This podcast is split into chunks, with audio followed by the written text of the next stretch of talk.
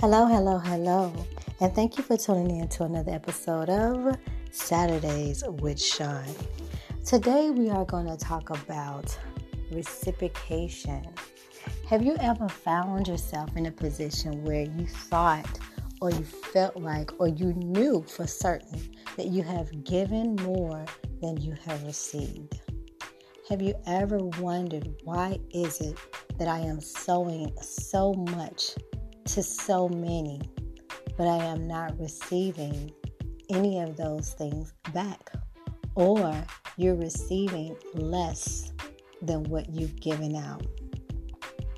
Well, family, I cannot tell you the answer to that question, but I can give you some food for thought, some things to think about, and some um, options to you know just to go over some give me some options and some some other ways to look at the situation. Could it be that perhaps you are not sowing into good soil? Because that is very important. It's just like if you decide that you want to plant a garden you have to make sure that it is the right time of year. Um, you can't just plant all seeds in any type of season. It will not grow. It will not get its proper lighting, the proper water. And so you will plant that seed, but you won't receive a harvest. You also have to make sure that the ground is fertile and it's good ground if you throw some seeds on the concrete, that's all they're going to do. It's just sit there.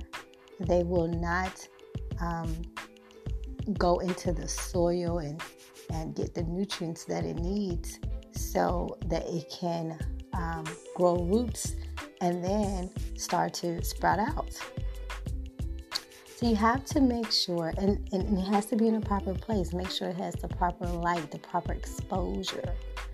And so it is with the seeds that we sow. If you are giving something to someone and your intentions are good, I still want to believe that if you have the right intentions and your heart is in the right place, that that seed will produce a harvest for you. Even if the ground is not as good as you think that it was. What I mean by that is sometimes we can find ourselves in a place where we are helping people for the wrong reasons. Maybe you are a people pleaser. You just don't want that person to be unhappy with you or disappointed with you or mad at you. Well, that's not really a good reason to sow into them. So a seed or support someone because what they're doing is a good cause. Because what you um, hold important and high standards, what you have high standards for, they have those same values. If that person does not have the same values that you have, then that's going to be a problem as well. Then that's not good soil to sow into if you feel beholden to that person because they've done something for you in the past, that's not a good reason to sow into them. But if you believe that what they're doing is for the greater good, that is helping someone, is blessing someone, that is bigger than them, then by all means, I think that you should be a part of that thing that you should sow into. But oftentimes we can find ourselves with the best of intentions and we can put someone in the wrong category. And what I mean by that is that you think someone is your friend and you call them your friend and you begin to move about as if they were your friend. And maybe you're the person who is being a friend, but that person does not see you value you or honor you as their friend. How do you know this? Well, if a person is always in the receiving mode and they are never in the sowing.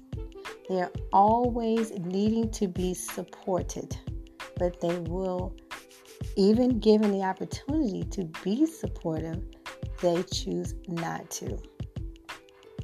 You are the encourager. They receive the encouragement, but never pay it forward or give it back.